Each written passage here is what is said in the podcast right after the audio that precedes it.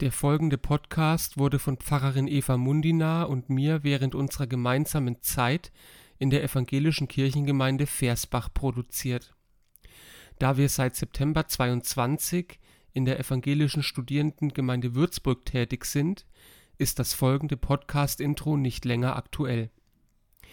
Diese kurze Einordnung ist notwendig, weil wir bald wieder mit neuen Folgen auf eine Tasse Tee aus der ESG oder so ähnlich starten wollen die alten Folgen aber nicht verloren gehen sollen.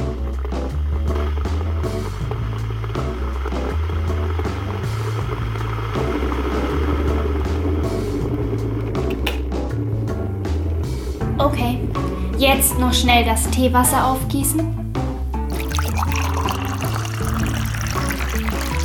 Perfekt. Jetzt bin ich richtig gut vorbereitet.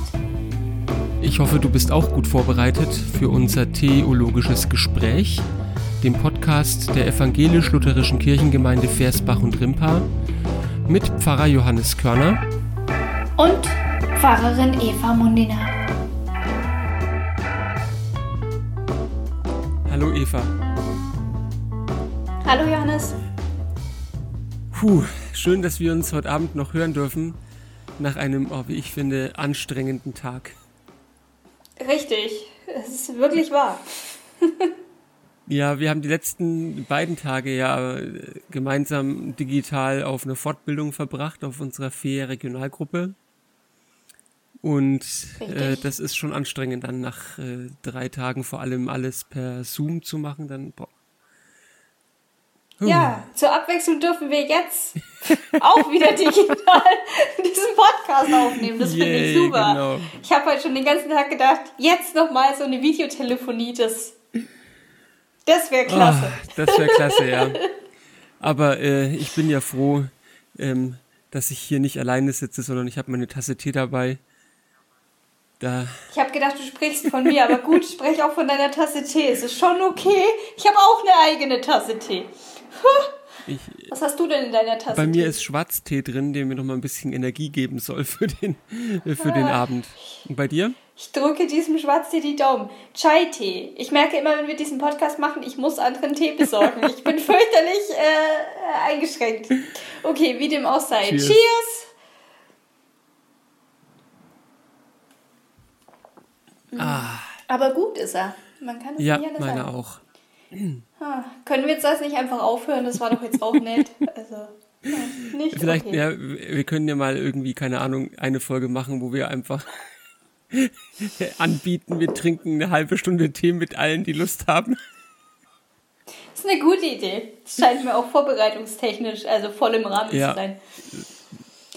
Okay, nach dieser großartigen Idee, äh, dieser Tee-Trink-Podcast ist nicht heute. Heute machen wir tatsächlich was anderes thematisches, stimmt's? Ja, wir wollen unsere Gleichnisreihe ja fortsetzen. Ne? Da haben wir beim letzten Mal ja angefangen. Richtig. Ähm, mit so ein paar allgemeinen Vorbemerkungen und dann noch einem konkreten Beispiel, dem Gleichnis vom Sauerteig. Und äh, haben gesagt, dass wir jetzt ja nachfolgend noch ein paar andere Gleichnisse uns anschauen wollen. Und das Versprechen lösen wir heute ein, indem wir uns ein, ein anderes Gleichnis mal zu Gemüte führen. Richtig, nämlich das Gleichnis vom reichen Kornbauer in Lukas 12. Und wenn ich mich recht erinnere, dann findest du dieses Gleichnis grundsätzlich ganz toll. Ja, ich finde dieses Gleichnis grundsätzlich ganz toll, genau. Sollen wir den Text einfach mal lesen, bevor wir äh, weiter, weiter drüber reden? Auf jeden Fall.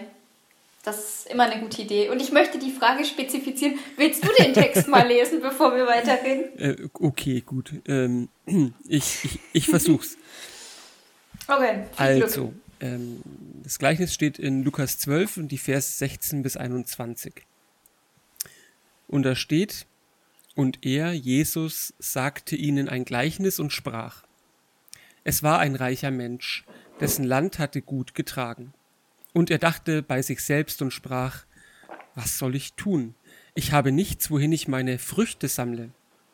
Und sprach, das will ich tun, ich will meine Scheunen abbrechen und größere bauen und will darin sammeln all mein Korn und meine Güter und will sagen zu meiner Seele, liebe Seele, Du hast einen großen Vorrat für viele Jahre. Habe nun Ruhe, iss, trink und habe guten Mut. Aber Gott sprach zu ihm, Du Narr, diese Nacht wird man deine Seele von dir fordern. Und wem wird dann gehören, was du bereitet hast? So geht es dem, der sich Schätze sammelt und ist nicht reich bei Gott. Ende. Du musst zugeben, es ist ein großartiges Gleichnis. Äh, ja, äh, vor allem, vor allem ist es länger als das Gleichnis vom Sauerteig. ja, das stimmt. Das, das, ist richtig. Das ist richtig. Also genau, das Gleichnis vom Sauerteig, das war ja äh, im Prinzip nur ein einziger Vers und jetzt haben wir heute mal eins, das sich über ein bisschen den größeren ähm, ja, Textzusammenhang erstreckt. Aber es, es, ist, es ist immer noch nicht lang, ne? Stimmt, es ist immer noch kurz und damit erfüllt es ja auch eines der wesentlichen Merkmale für Gleichnisse. Wer sich erinnert, das letzte Mal haben wir erfolgreich, ich glaube, du hast sie so schön auf einen Punkt gebracht, äh, verschiedene Merkmale, die ein Gleichnis so aufweist. Und ähm, dass die ganze Sache kurz ist, war eines davon. Es gibt noch mehr Merkmale, vielleicht gehen wir mal durch am Text, quasi um zu beweisen, dass es wirklich ein Gleichnis ist. ja. Okay, du hast eins genannt, soll ich dann ja. eins nennen? Ähm, ein Gleichnis ist eine kurze, erstens, und eine äh, paradigmatische Geschichte. Also die Personen, die da auftreten, sind so, dass sie so Hüllen bilden, mit denen sich jeder identifizieren kann. Also es gibt keine genaue Beschreibung. Und das ist ja hier auch so. Ein reicher Mensch. Punkt. Ja. Und ähm, was noch ein weiteres Merkmal ist, äh, dass es der Lebenswelt der Menschen ja irgendwie entstammt. Und ähm, jetzt äh, ist es sicherlich nicht so, dass jeder von sich sagen kann, er war damals reich, aber so diese Vorstellung, also was hier hier beschrieben wird, ist diese Vorstellung, ich ernte was und ich sammle das und ich hebe auch einen Teil davon auf, den ich dann für mein Leben im Prinzip brauche. Ich glaube, das ist so diese alltägliche Lebenswelt, Erfahrung, die da zum Ausdruck kommt. Ja? ja, genau. Und ich habe, wenn ich Glück habe, Überfluss. Ja. Ich glaube. Ja, auf jeden Fall. Äh, noch ein Merkmal. Äh, ich erinnere mich jetzt gerade nur noch an, diese Geschichten haben ein abruptes Ende. Genau. Also, ähm, sie hören auf und du hast, glaube ich, das letzte Mal so schon erklärt, sie hören auf, weil sie dann den Lesenden herausfordern, sich selbst zu positionieren oder erstmal auszulegen, was eigentlich ähm, passiert. Und ich finde schon, dass das in diesem Gleichnis auch so ist. Es hört dann auf. Es hört auf, ja, relativ. Ja, blöder Satz. es hört am Ende auf. Ja. Es hört dann auch irgendwann auf. Ja, nee, aber das ist genau, wie du gesagt hast, also schon ein relativ abruptes Ende haben wir, haben wir hier eigentlich auch. Also nochmal, was die vier, gleich, die vier äh, Merkmale waren jetzt, es ist eine kurze, äh, eine kurze Erzählung, äh, sie greift Bilder aus der Lebenswirklichkeit auf. Ähm, es ist ja. eine paradigmatische Erzählung, also die, die Figuren, die werden nicht groß ausgeführt, die bleiben irgendwie höhlenhaft. Es ist ne, ein reicher Mann und wir haben dieses abrupte Ende, das herausfordert mich zu positionieren. Ja. ja kann man ganz gut, Klingt ganz kann man gut, ganz oder? gut wieder hier auch zeigen. Und was wir beim letzten Mal ja auch schon hatten, er so ein bisschen ist, ja, punktuell durchbricht das dann auch so ein bisschen das Alltägliche. Das ist mir jetzt gerade beim Lesen nochmal aufgefallen. Äh, in der letzten Woche hatten wir das, glaube ich, auch mit beim, in der letzten Woche, beim letzten Podcast mit dem Sauerteig, da äh, ich kann mich dazu nicht mehr dran erinnern, aber ähm, ich glaube, da gab es auch so dieses Moment, ich, du lachst, ähm, da gab es auch dieses Moment, wo so ein bisschen diese Lebenswirklichkeit Bezug durchbrochen worden ist. Und das ist mir hier gerade aufgefallen. Also der hat ganz viele Erträge und als er sieht, wie viele er hat, dann denkt er, dann bricht er seine, seine Scheunen ab. Das durchbricht so ein bisschen dieses Lebensweltliche. Mhm. Weil wenn ich jetzt ne, ganzen, meine ganzen Güter da liegen habe, dann kann ich schlechter anfangen, nochmal meine ganzen Scheunen abzureißen, neu aufzubauen, bis das steht, ist mein Ertrag vielleicht futsch, keine Ahnung. Also so ein bisschen wird es auch immer durchbrochen. Aber ansonsten finde ich, genau, ähm, sind diese, diese vier Merkmale, die wir, die wir beim letzten Mal rausgearbeitet haben, da relativ gut auch wieder wiedergespiegelt, ne? Mhm. Ich würde jetzt trotzdem noch mal gerne auf dieses abrupte Ende gucken, weil wenn ich so drauf schaue, jetzt mal auf den Luthertext, dann haben wir diesen Vers 21. So geht es dem, der sich Schätze sammelt und ist nicht reich bei Gott. Also, ich finde jetzt bei Luther ist das so abgesetzt. Das, das klingt wie so ein und die Moral von der Geschichte. Mhm. Ding, was so nachklappt. Also wenn jetzt die Exegetin mir anspringt, würde ich vom Luthertext her sagen, ähm, ob dieser Vers da ursprünglich mal dran äh, gehangen hat an diesem Gleichnis, bin ich mir jetzt nicht so sicher. Vom Deutschen mhm. her. So, wir hatten jetzt nachgeguckt in, im, im Vorgespräch und haben festgestellt, im Griechischen, also im, im Originaltext der Bibel, sieht es interessanterweise anders aus. Das stimmt. Also nochmal, um deinen, deinen Punkt aufzugreifen, weil es machen ja manche Exegeten auch so, die sagen, dieser letzte Vers ist abgesetzt und gehört eigentlich nicht mehr zum Gleichnis. Wir haben es ja, glaube ich, auch im Vorgespräch mal irgendwie ne, gelesen gehabt. Das, das machen manche tatsächlich so und sagen, das ist dann schon im Prinzip ähm, schon spätere, eine spätere Hinzufügung und stammt nicht eigentlich von, ich sag's jetzt mal platt, Jesus. Ja? Also von dem Gleichniserzähler. Uh, naja, okay, ja, also yeah, yeah, äh, ich, ich, ich, will hier eigentlich kein Fass aufmachen, aber äh, also es, es, es, gehört nicht mehr zu dem Gleichnis urspr ursprünglich dazu, sondern ist eine spätere Hinzufügung. So. Genau, also der Gedanke ist quasi, dass man, dass man sagt, dieser Vers 21 wurde dann hinzugefügt, als man quasi das Evangelium fertig gemacht hat und dann dient der so, dass es gut im Gesamttext sitzt. Ja. So ungefähr? So. Genau, das ist so ungefähr. So ungefähr. Das ist, das ist die These und es gibt wirklich äh, Kommentare, haben wir festgestellt, die das so, so sagen. Wir beide waren dann fast ein bisschen stolz, dass wir vom Griechischen her beschlossen haben, wir sehen es ein bisschen anders. Ja, also zumindest, äh, zumindest ist die Trennung zwischen Vers 20 und Vers 21 nicht so stark, wie sie jetzt in der Lutherbibel erscheint. Also nochmal, ich lese das vielleicht nochmal vor. Die Lutherbibel ähm, setzt dann nach Vers 20 fort, so geht es dem, der sich Schätze sammelt und ist nicht reich bei Gott. Und ähm, das suggeriert eben so einen, ja, so einen eigenständigen Satz. Und was wir beim Griechischen haben in Vers 21 ist im Prinzip eine Satzkonstruktion, in der zwei Partizipien vorkommen. Und das heißt ein. Also Partizipien im Deutschen wie gehend, genau. wohnend, ja. sehend. Ja. So. Ähm, und, und, das heißt eben, dass eigentlich das grammatikalisch doch sehr eng an den vorhergehenden Vers ähm, angeschlossen ist. Ähm, und man müsste es wörtlich übersetzen, ähm, so ist, so ist der Schätze-Sammelnde für sich und nicht bei Gott reich seiende. Das ist eigentlich so, wie man es relativ wortwörtlich dann übersetzen müsste. Ja? ähm, so geht es dem, der Schätze sammelt für sich selbst und eben nicht reich ist bei Gott. Ein bisschen freier übersetzt. Ähm, mhm. So, und da ist nochmal uns, haben wir uns im Vorfeld überlegt, naja, das ist schon eine relativ enge Anlehnung auch. Ich würde auch mal einschränkend noch sagen, das heißt jetzt nicht, also man kann immer noch zu dem Ergebnis kommen, dass das später hinzugefügt worden ist, weil man das grammatikalisch ja. immerhin noch so nachbilden kann, aber äh, die Verbindung ist schon so eng, dass wir gesagt haben, oder ja, doch, wir gesagt haben, wir können uns auch vorstellen, dass das ursprünglich zusammengehört. Ja? Genau. Zumal, wenn man vorne, also weiter nach vorne noch guckt, dann sieht man, dass es, ich glaube, drei aufeinanderfolgende Abschnitte sind, die immer gleich eingeleitet werden.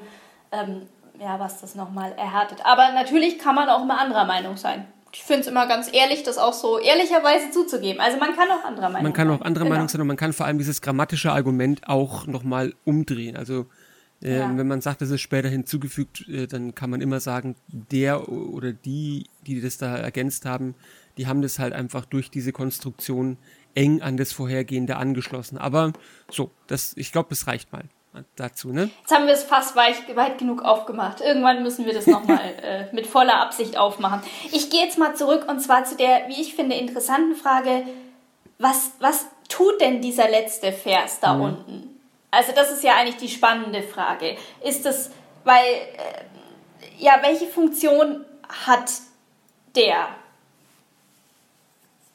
Weil, also darüber sind wir, glaube ich, auch mhm. gekommen, mhm. weil ja die Frage ist, ist das schon so eine Art Interpretation, weil das würde dafür sprechen, dass es wirklich abgesetzt ist, dass es quasi nachklappend eine, eine Interpretation ist. Das hatten wir im letzten Podcast auch, dass es das gibt, dass es Gleichnisse gibt, bei denen dann die Interpretation nachkommt. Und man könnte sagen, dieser Vers 21 ist, ganz, ganz, ganz, ganz klein und kurz, schon eine Interpretation. Oder man sagt halt, nee, das gehört noch richtig originär zum Gleichnis dazu und ist eben keine abgesetzte Interpretation. Vor allem finde ich, es sind, also ich meine, was wäre, was wäre denn die Interpretation? Also ich sag mal, in meinem Verständnis tut das der, dieses Verschen genau nicht, es interpretiert ja nichts.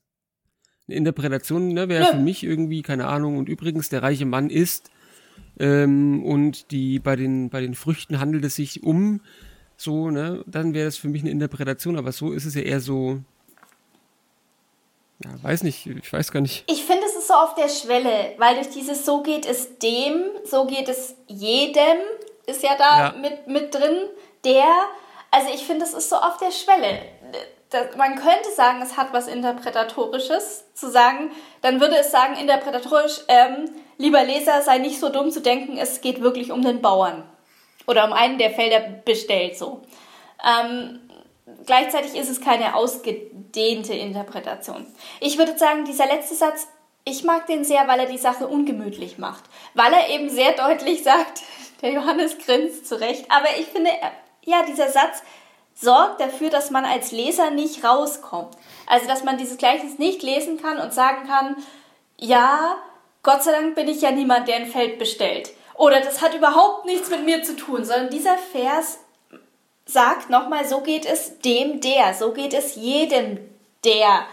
Und ich glaube, das hängt, also für mich würde ich sagen, dieses Gleichnis weiß, oder der, der Verfasser des Gleichnisses weiß darum, dass dieses Gleichnis unangenehm ist. Mhm. Es ist nicht wie beim verlorenen Sohn, wo alles gut, also wo relativ viel gut ausgeht, sondern es ist ein, ein, ein Gleichnis, das einen durchaus in so eine blöde Situation bringt. Und ich könnte sagen, dieser Vers beugt vor, dass man sich zurückzieht, dass man sagt, das hat nichts mit mir zu tun. Ja. Also das, äh, ich würde auch sagen, äh, ich würde auch sagen, das Gleichnis ist auch ohne diesen letzten Vers unangenehm. Mhm.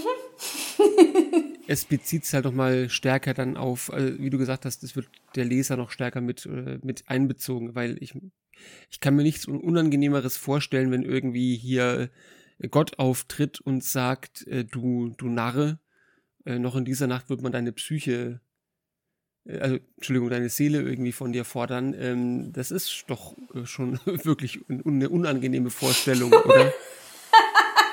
Auf so ganz vielen Ebenen, oder? Ich habe mir mal, ich, ich weiß nicht, vielleicht bin ich dazu romantisch, aber ich hoffe ja immer, dass wenn Gott wirklich mal wörtlich zu mir spricht, er was anderes sagt als du Narr. Also da hoffe ich doch stark drauf.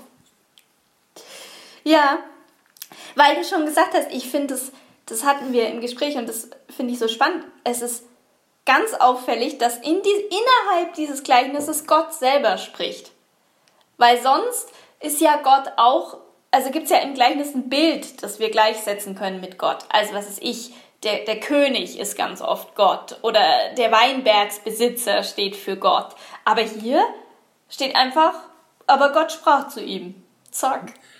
Das ist ja überhaupt eine spannende Geschichte hier, weil äh, diese, diese ganze, dieses ganze Zwiegespräch, das zeichnet sich ja dadurch aus, dass wir äh, von außen Einblick bekommen in das Innenleben dieses reichen Mannes oder dieses reichen Menschen. Also, äh, wie heißt's hier? Und er dachte bei sich. So dieses, ja, mhm. das kommt auch sonst ab und zu mal vor in den anderen Texten, aber gar nicht so häufig, dass ich, dass ich ähm, einen inneren Dialog eigentlich oder einen inneren, ja, so ein, ja, ein inneres Gespräch. Stream of Consciousness, oder wie heißt Keine das? Ahnung, aber so, dass ich, dass ich mit Gut. hineingenommen werde in das Innenleben der Figur. Und das passiert mhm. hier ja. Er sprach bei sich selbst und dann überlegt er sich eben so. Ja? Und in diesem inneren Monolog oder wie auch immer, da tritt auf einmal Gott auf den Plan. Und mhm. ich glaube auch, also wir uns ist äh, jetzt, äh, also wir haben es jetzt nicht ent, endgültig äh, abschließend überprüft, aber wir sind der Meinung, dass das wirklich äh, äußerst, äußerst selten bis außerhalb dieser Stelle nie mehr vorkommt. Das hast du jetzt aber sehr schön formuliert. Ja, äh, zu dem Ergebnis sind wir mit, also genau, sind wir gekommen. Und das würde dann dieses Gleichnis Richtig. wirklich besonders machen, ne? dass dann hier wirklich mhm. Gott innerhalb eines Gleichnisses sich zu Wort meldet. Weil genau wie du es gesagt hast, sonst ist es eben so, dass Gott durch ein anderes Bild symbolisiert wird. Ja, Weinbergbesitzer, mhm. König, so, ja. Aber hier ist wirklich das gar nicht verschleiert, sondern ganz transparent. Gott spricht. So. Hm? Ja, ja. Wir haben ja eigentlich drei Personen, ne? Also drei, ja, ich, ich bleibe mal bei Personen. Also wir haben den, den Mann, dann haben wir seine Seele, zu der sowohl der Mann spricht, als dann auch Gott, der zu der Seele und zu dem Mann so im, im Verhältnis steht. Ähm, du hast vorhin schon gesagt, äh, aus Versehen Psyche und dann hast du es wieder zurückgenommen. Willst du dazu vielleicht äh, noch was sagen? Eigentlich nicht. ah, das, okay. Das wäre ein weites Feld und trägt eigentlich nichts aus, glaube ich jetzt in dem Fall. Du kannst mich gern korrigieren. Nö, nö, das würde mir niemals einfallen. Dann setz doch du mal den nächsten Impuls. Ähm, ja, was da beschrieben wird, also das ist ja auch so dieses, äh, es wird ja gar nicht, also die Frage ist, was, was wird denn eigentlich kritisiert? Wird der, oh, ne, also wird der Frage. Reichtum kritisiert? Oder wird kritisiert, dass ähm, ähm, er jetzt zu seiner Seele sagt, liebe Seele, du hast einen großen Vorrat für viele Jahre, habe nun Ruhe, iss, trink und habe guten Mut. Ist das das, was kritisiert wird?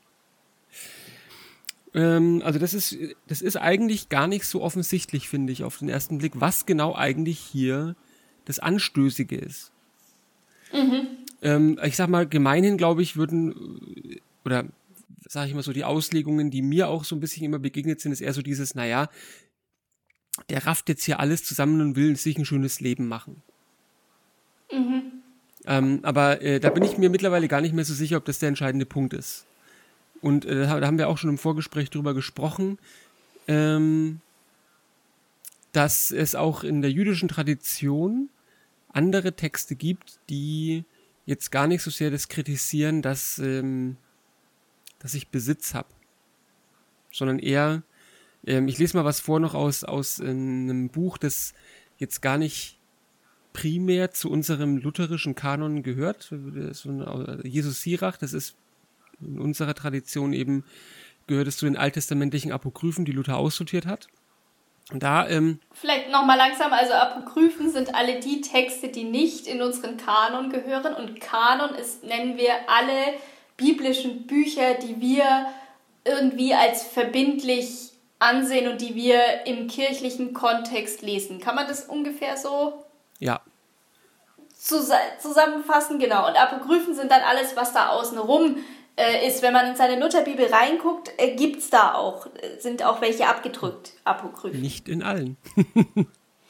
also. Äh, echt? Okay, also, in der, die ich habe, sind welche abgedrückt. Also wenn sie, auf jeden Fall, wenn man da auf was stößt, wo Apokryphen drüber steht, dann sind es solche wie zum Beispiel der Jesus Sirach, den du jetzt gleich vorlesen wirst. So, und äh, also nochmal ganz kurz, ich meine, da müsste man vielleicht auch nochmal was drüber, irgendwann nochmal was dazu sagen. Ich finde die, die, die Bücher da ganz, ganz spannend, weil die uns mhm. so einen mhm. Einblick geben in diese Zeit zwischen Altem und Neuen Testament. Wenn man mal so grob sagt, da liegt, ähm, wir haben so eine, so eine Lücke zwischen den Texten, sage ich mal, von ungefähr 200, ja, je nachdem 200 Jahren, wo wir keine, keine Texte im Prinzip haben. Und äh, die mhm. Apokryphen, die spiegeln eben da wieder ähm, ja, religiöse Tradition. Uh, ein neuer Podcast, ich sehe das schon. viel Arbeit. Also wenn die Gleichnisreihe zu Ende ist, werden wir darüber nachdenken. Überleg dir das oh gut. Ähm, also, ah, also gut. Auf jeden Fall, genau, auf jeden Fall äh, viele religiöse Traditionen oder theologische äh, Linien, die da auch loslaufen und im Neuen Testament sich wiederfinden. Und eine die auch nochmal so ein bisschen diesen Mindset, äh, das man in den, in den Neutest, äh, neutestamentlichen Texten wiederfindet, auch manchmal erhellen können. Und ich finde, in Sirach 11, 18 und 19, das kann auch, wirft auch so ein bisschen Licht hier auf diese Stelle. Dort heißt es nämlich, mancher Mensch wird reich, weil er sein ganzes Leben lang knausert und spart. Doch was hat er davon? Er kann sich sagen, jetzt darf ich mich ausruhen und meinen Besitz genießen. Aber er weiß nicht, wie viel Zeit ihm dafür bleibt, und dann stirbt er und muss seinen Besitz anderen hinterlassen. So, mhm. ja, ähm, und auch da ist es, also ne, da wird auch das so genau ähnlich vor Augen gemalt. Also es gibt einen reichen Menschen, Jesus Sirach, einer, der spart Und dann wird die Frage aufgeworfen, geworfen, aber was hat er davon? Klar, er kann jetzt sagen, jetzt darf ich mich ausruhen und meinen Besitz genießen. Das wird aber nicht, also das wird nicht negativ eigentlich. Also es wird nicht gesagt, das ist falsch, sondern es wird nur daran, daran erinnert, eigentlich an die Vergänglichkeit des Menschen. Daran erinnert zumindest Jesus Sirach, ja. Aber er weiß nicht, wie viel Zeit ihm dafür bleibt. So, und dann stirbt er mhm. und dann mhm. muss der Besitz halt, der bleibt halt dann zurück. So, das ist so ein bisschen hier das, äh, und es wird gar nicht groß gewertet, es wird nur äh, äh, erinnert, denk dran, du wirst vergehen und dein Besitz, der, der bleibt hier. Dem hinterlässt du jemanden anderen, den kannst du nicht mitnehmen. Ja. Und in Jesus Sirach ist ja das, was, was, was es einschärft, auch nochmal, er wird ja reich, indem er spart und knausert, heißt ja da. Also so dieses, ähm, und das schärft, finde ich, dieses Vergänglichkeitsteil nochmal ein. Also zu sagen, ähm, achte, ich spreche es mal um, achte darauf, wie du jeden Tag lebst, weil ähm, du weißt einfach nicht, wann es zu Ende ist. Und das ist natürlich äh, gut und schön, wenn du dir vom Mund Dinge absparst, mit dem Ziel dann am Tag X mal sagen zu können, jetzt kann ich mich aber endlich entspannen und jetzt kann ich mein Leben genießen, weil dann könnte es vorbei sein. Ich glaube, das ist so der. Mhm. Und, und wenn wir, wenn wir von, von da aus nochmal jetzt auf unsere Stelle gucken, ähm, dann ist es da ja ähnlich. Also vor allem auch so dieser, dieser Gedanke, ja, meine Seele, die hat einen großen Vorrat für viele Jahre, habe nun Ruhe, isst, trink und habe guten Mut. So, und dann geht es auch mhm. weiter, ne? man wird eine Seele von dir fordern und wem wird dann gehören, was du bereitet hast. Das ist im Prinzip ein genau ein, ein ähnlicher Gedankengang, ne? Ja, genau. Ist es. Ja. Dann wäre jetzt mal so als Zwischenschritt das Problem gar nicht dieses Anhäufen so sehr erstmal und auch nicht dieses ich häufe etwas für mich an, sondern dann würde es ja mehr heißen, okay, wie gehe ich mit dem um, was ich besitze. Und da muss ich jetzt denken, ähm, dass ich in der Vorbereitung auf den ersten Podcast gelesen habe, äh, dass die Gleichnisse eigentlich in der Tiefe so eine Moral von, ich glaube, da stand irgendwie, äh, ja, so, so für so eine risikobereite Moral für, für die gehobene Gesellschaft. Also es geht so um, geht das Risiko ein, das, was du hast, auch irgendwie zu verbrauchen. Mhm. So, also ich finde, das spiegelt sich da wieder. Ich merke, als ich das gelesen habe, hat sich für mich kein konkretes Bild ergeben. Aber jetzt gucke ich da drauf und denke mir, ja, ich glaube, das schwingt schon mit. Dieses, du hast etwas, ähm, genieße es und traue dich, es zu verbrauchen oder es zumindest zu gebrauchen in dem Moment, in dem es da ist. Weil wenn du nämlich immer alles aufsparst, du weißt nicht, wann es zu Ende ist und das letzte Hemd hat keine Taschen. Mhm. Ja, also in der Richtung finde ich, in der Richtung finde ich, da, äh, da kann man denken, ne? Zu sagen, äh, ich finde, also ich finde eigentlich den, äh, was du gesagt hast mit Gebrauchen, finde ich eine schöne, also nicht verbrauchen so, sondern das, was ich habe, zu gebrauchen, weil ich sag mal, für mich der Unterschied, der drückt sich darin aus, verbrauchen höre ich jetzt stärker so dieses, ich sag's mal ein bisschen platt, hedonistische, ich verbrauche das für mich. Gebrauchen, äh, da ist für mich der Aspekt des Einsetzens meines Besitzes stärker. Ich setze das, was ich habe, ein für etwas. Mhm. Mhm. Ähm, ja. Und ich glaube, da ist auch damals viel stärker eben dieser Gesellschaftsbezug oder dieser Gemeinschaftsbezug mitgehört worden. Der, der, der ist uns einfach halt in unserer Gesellschaft verloren gegangen. Kannst du doch mal sagen, Gemeinschafts, wie meinst du das konkret? Ja, dass damals viel stärker alles, was getan worden ist, in Bezug auf die Gemeinschaft gedacht war. Also. Also sprich, Teil lag den Menschen früher näher. Ist das platt? Ja, das, was ich glaube, es ist, ist zu platt. Ich meine eher so, wenn ich, wenn ich, ähm, wenn ich Menschen schädige, dann schädige ich nicht einem Individuum, sondern der ganzen Gemeinschaft. Ja? Mhm.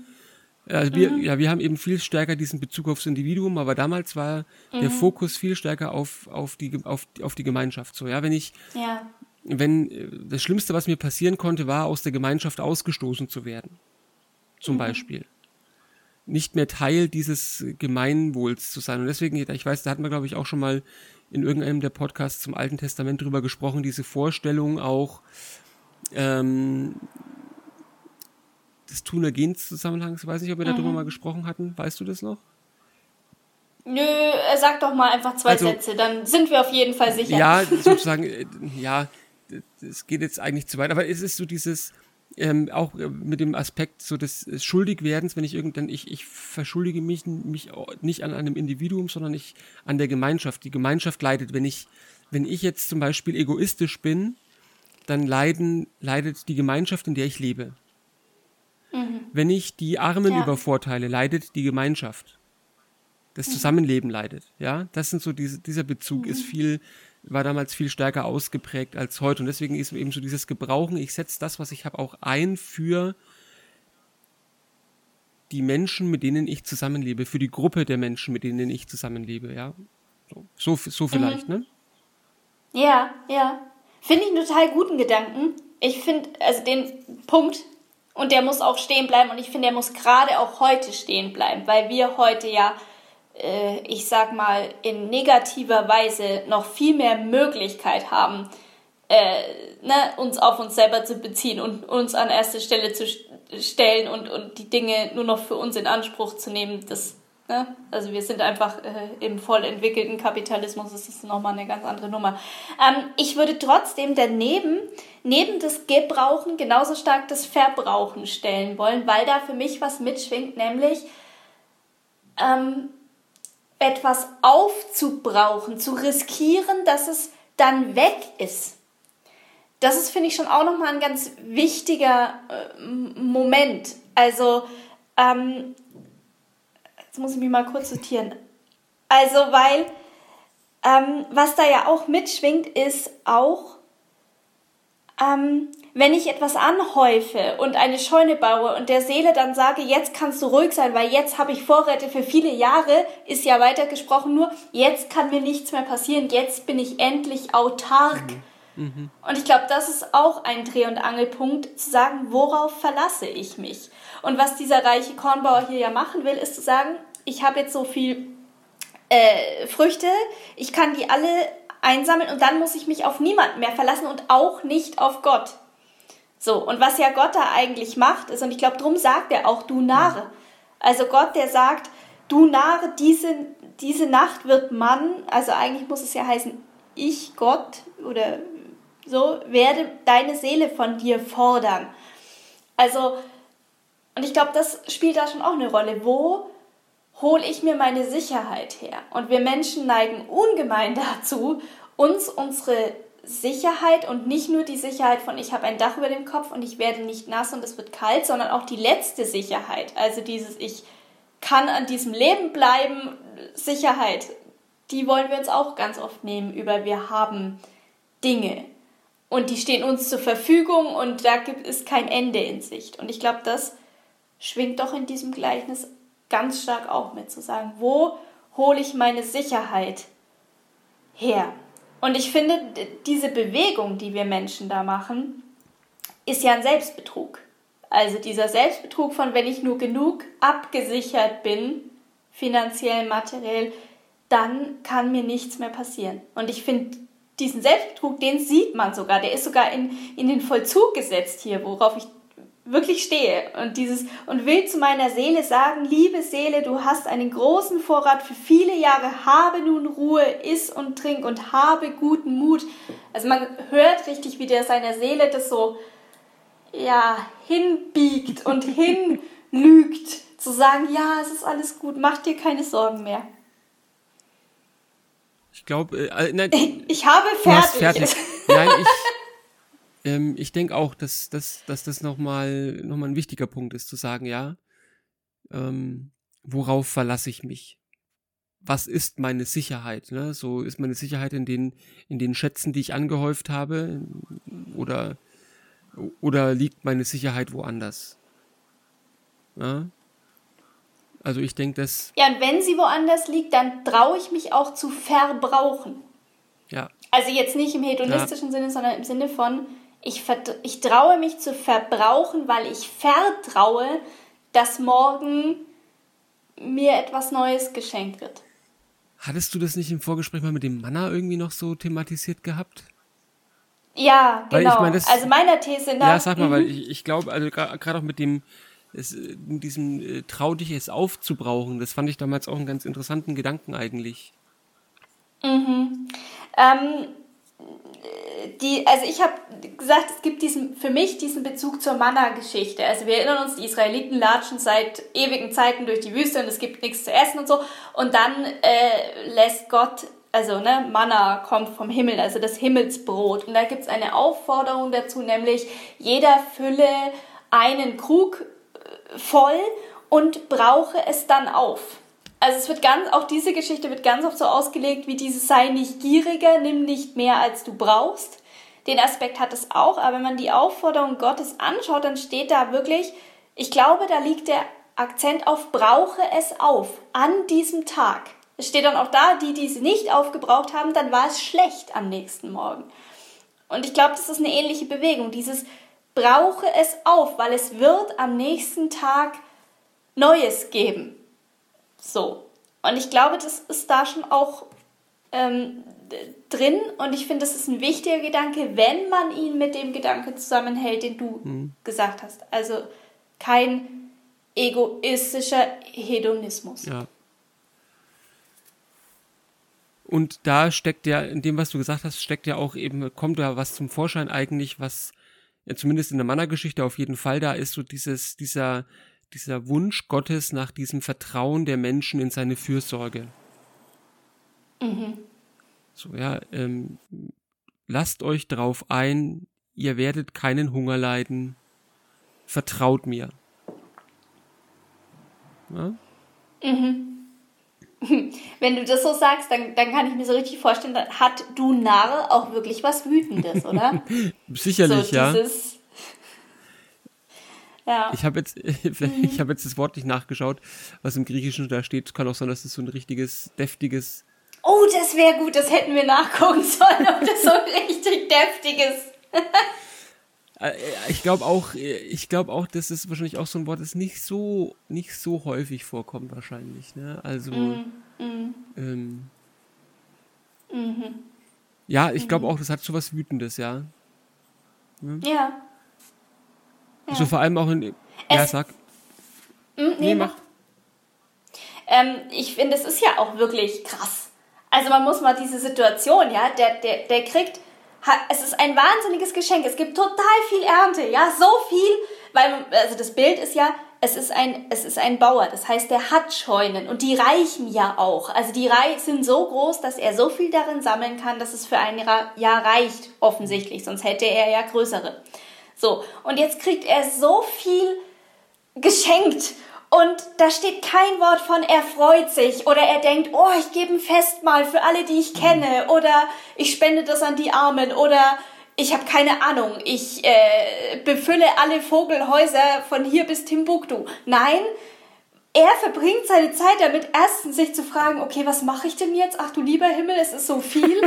und dann, statt sich zu freuen, reißt er seine Scheunen ab und baut neue Scheunen. Also das ist wirklich ziemlich bescheuert eigentlich, wenn man das so Lebenszeit, so vom Lebenszeitverbringungsmodus anguckt. Ja, aber also ich, ich stimme dir dazu, aber ähm, ich finde wenn ich mich heute in unserer Welt umschaue, gar nicht so lebensfern. Nee. Ähm, ich will da jetzt nicht irgendwie den, den, den, den Stab über irgendjemanden brechen, aber ich sehe das schon in uns, äh, auch in unserer, in unserer Welt, so dieses nie genug haben können. Mhm. Und wenn ich die erste ja. Milliarde verdient habe, dann brauche ich die zweite Milliarde noch hinterher. Ja, ich glaube auch, dass, dass diese, dieser Satz, dieses ähm, dachte bei sich selbst, was soll ich tun?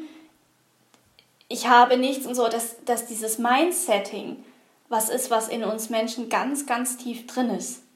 Dieses, oh je, jetzt habe ich mehr als äh, lustigerweise, glaube ich, springt es vor allem an, wenn man so das Gefühl hat, man hat jetzt mehr, als man ganz dringend bräuchte. es ist ja, es ist ja schon, es ist ein Luxusproblem. Ist, genau, das ist es. Das muss man das mal so sagen. Es, ja. es ist nicht, es, es spricht nicht von Menschen, die sich schwer tun, ihr Leben ja. zu finanzieren.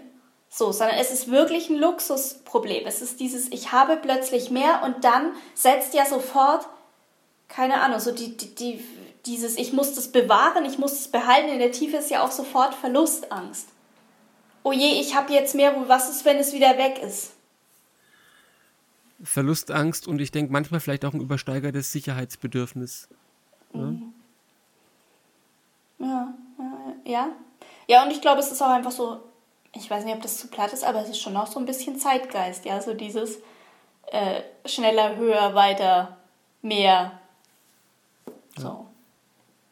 Und deswegen finde ich, deswegen mag ich das Gleichnis so, um das mal an der Stelle zu sagen, weil ich finde, es ist ein Gleichnis, das einem, wenn man es lässt, auf wirklich brutale oder sagen wir mal, wie ist das Theologenwort dafür, eindrücklich, auch, also auf brutale Weise sagt, hey, überleg dir, was du machst, weil erstens macht es dich nicht sicher ähm, und dein Leben wird enden und am Ende wirst du, am Ende wird es auch keinen Unterschied mehr geben. Vom Ende her betrachtet sind wir alle gleich. Und das finde ich einen ganz wichtigen äh, Punkt. Und es wird darum gehen, wie du dein Leben verbracht hast. Hast du es verbracht indem du ein Festmahl für alle deine Freunde gegeben hast oder indem du Scheunen gebaut hast, weil du gehofft hast, du kannst deinen ganzen Krempel da aufbewahren. So. Und ähm, was wir auch jetzt wieder gesehen haben im, im, im drüber sprechen, wie wie schillernd diese Gleichnisse sind in ihrer Bedeut in ihrer Anschlussfähigkeit, wenn es um die Frage nach der Bedeutung geht, ne? Also jetzt, wir haben jetzt, ich weiß nicht, drei, vier, fünf verschiedene Felder aufgemacht, in, in, in, in die man denken kann, wenn man sich, wenn man sich damit beschäftigt, weil, weil ja nicht klar, also klar, dieser Nachsatz suggeriert es so ein bisschen, so geht es dem, der sich Schätze sammelt. Also so würde es so ein bisschen vor, also dieser äh, Vers 21, der suggeriert schon so ein bisschen, das Schätze-Sammeln sei des Problems. Wird nicht ganz genau so ausbuchstabiert, aber der Eindruck entsteht. Das glaube ich aber nicht, dass das das Problem ist, weil äh, das, ne, das Gleiche, das geht ja an der, mit dem reichen Mann, das wird ja erstmal ganz neutral geschildert. Also der, der ist ja schon von vornherein reich. Aber ich glaube wirklich, was dann passiert, eben dieses, was du jetzt so schön ausgemalt hast, das wird dann zum Problem. Nicht der Reichtum an sich, sondern dieses, mhm. ich vertraue nicht darauf, dass ich genug habe. Äh, ich muss unbedingt jetzt noch schauen, dass ich das beschütze, was ich jetzt in der damaligen Zeit, alles, was ich ernte, ist Gabe Gottes. Das war ja die Vorstellung, ja. Was ich ernte, hat Gott gegeben. So, und dann eben sozusagen dann diese, diese, diese, diese Dimension komplett rauszuhalten aus der Gleichung. Das, äh, das ist, glaube ich, hier wirklich schon auch das, was, was hier angesprochen wird, ne? Mhm, ja. Ist so. Ja, total. Und dann, wenn man das so sieht, dann hat das Gleichnis, glaube ich, auch noch die Dimension, von Gott lässt sich aber nicht raushalten. Mhm. Und das finde ich auch wichtig, weil wenn man das so weiterdenkt, ich finde den Gedanken gut, dieses, man nimmt Gott da raus und das damals und das machen wir heute auch so, wir nehmen Gott da raus, aber dann zu sagen, Gott lässt sich nicht da raushalten, denn diese Nacht wird man, diese Nacht werde ich deine Seele von dir fordern. Also, ja, und ich mag auch, dass da Gott als jemand, also, ja, als jemand gezeichnet wird, der einfach sich das Heft letztendlich nicht aus der Hand nehmen lässt. Das hat was Beunruhigendes und was unglaublich Beruhigendes zugleich, finde ich. Jo. Ich habe dem nichts mehr hinzuzufügen. Ich auch nicht. Ich finde, es ist ein sehr würdiger Abschlusssatz. Ja, äh, immer wieder erstaunlich, dass wir dann am Ende irgendwie bei so einem Punkt rauskommen. Man könnte sagen, es sei eine Berufskrankheit. Ja, genau. ich denke, äh, dieses, was wir jetzt auch besprochen haben, auch so mit diesem Gott lässt sich das Heft nicht aus der Hand nehmen, das wird uns, zumindest wenn wir die Gleichnisse noch behandeln, die wir uns vorgenommen haben, uns auch noch ein bisschen beschäftigen, ne? Dieser Gedanke. Ja. Ich sage ja, Berufskrankheit. Berufskrankheit, ja. Nein, dieser Gedanke wird noch bleiben für die weiteren Gleichnisse. Super. Genau. Okay, danke schön für das Gespräch. Ist mein Tee eigentlich leer? Ja, der ist leer. Bei mir nicht, aber es ist noch so viel drin. Wir warten jetzt nicht, bis ich den getrunken habe. Dieser Podcast hat mich so begeistert, dass ich es nicht geschafft habe, meine Tasse leer zu trinken. Das ist doch auch mal was. Wenn ich jetzt gemein wäre, würde ich sagen, du hast so viel gesprochen, dass ich die ganze Zeit Zeit zum Tee trinken hatte.